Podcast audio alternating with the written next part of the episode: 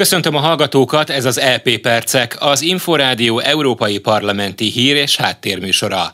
A mikrofonnál a szerkesztő, Németh Zoltán. Ultimátumot intézett Manfred Weber, az Európai Parlament néppárti frakcióvezetője, a második legnagyobb pártcsoportot kitevő szocialisták és demokraták frakciójához, amiben a középpártok jövőbeni együttműködését veszélyeztető lépésként értékelte, ha az utóbbi januárban nem adja át a házelnöki posztot a néppártnak, írja az Infostart. A frakciók közötti cívódás a januárban esedékes házelnökváltás kapcsán mostanra már akkora hullámokat vetett, hogy Emmanuel Macron is szükségét érezte, hogy állást foglaljon. A francia elnök leszögezte, ő is úgy látja, hogy úgy fair, ha kitartanak a kétezer-tizenkilences frakciók közötti megállapodásnál, és David Sassoli szocialista párti házelnöki mandátumát januártól a néppárt jelöltje veszi át. David Sassoli egyébként csütörtökön Párizsban vett részt az elnökök értekezletén, ahol kétoldalú megbeszélést folytatott Jean Castex francia miniszterelnökkel. A megbeszélésen szó volt az unió szuverenitásának megerősítéséről, a klímaváltozásról, a szociális pillérről, valamint a digitális átalakulásról. január elsején Franciaország veszi át az Európai Unió elnöki tisztségét Szlovéniától.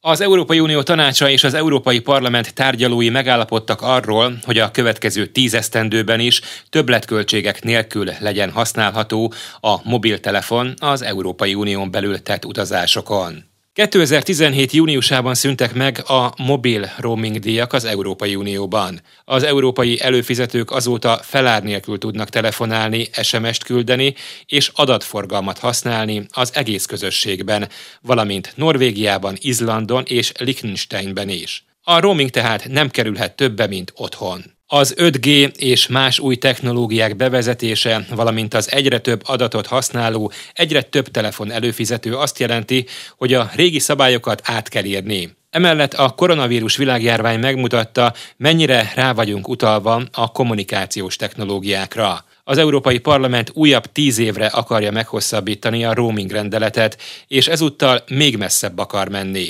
Jobb szolgáltatást akar biztosítani az előfizetőknek úgy, hogy véget vet az olyan gyakorlatoknak, mint a roaming során lassított adatforgalom. Angelika Vinciguerrát, az Európai Néppárt osztrák képviselőjét hallják. A roaming nem különbözhet az otthoni élménytől, és tilos lesz lelassítani a szolgáltatást. Az é pé azt is el szeretné érni, hogy a telekom cégek jobban tájékoztassák a felhasználókat a külön szolgáltatások díjairól, amikor külföldön vannak. Tovább harmonizálják a sürgősségi hívásokat is, így ingyenes lesz a hívó helyszín azonosítása az egész Európai Unióban.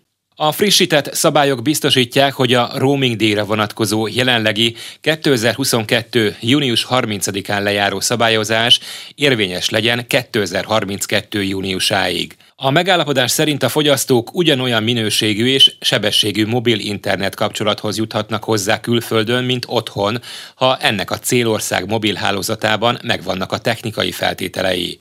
A frissített szabályok ezen felül hatékony hozzáférést biztosítanak a segélyhívó szolgáltatókhoz, és elősegítik, hogy a fogyasztók tudatában legyenek a barangolásnál használt, értéknövelt szolgáltatásokkal összefüggő pluszköltségeknek.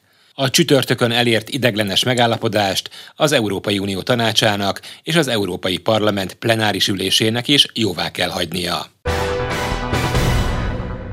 A parlament rák elleni küzdelemmel foglalkozó különbizottsága elfogadta végső ajánlásait egy olyan uniós rákpolitika kidolgozására, amely magába foglalja a rákmegelőzés, a kezelés és a túlélés terén fennálló egyenlőtlenségek elleni küzdelmet Európa szerte. A rákkutatás és innováció magasabb szintű támogatását, a kezelések hozzáférhetőbbé és megfizethetőbbé tételét, elsősorban a közös értékelés révén.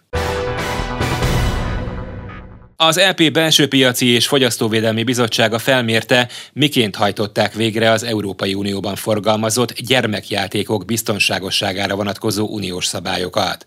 Egyúttal intézkedéseket javasol annak biztosítására, hogy az uniós piacon eladott játékok, beleértve a nem uniós államokból származó és online értékesített termékeket is biztonságosak legyenek. Az ajánlások olyan területekre vonatkoznak, mint a játékok vegyszertartalmának visszaszorítása és a címkézés. Ez volt az é pé Percek, műsorunk meghallgatható és letölthető a Szolgáltatók Podcast csatornáin, valamint az infostart pont hu internetes portál podcastok felületéről.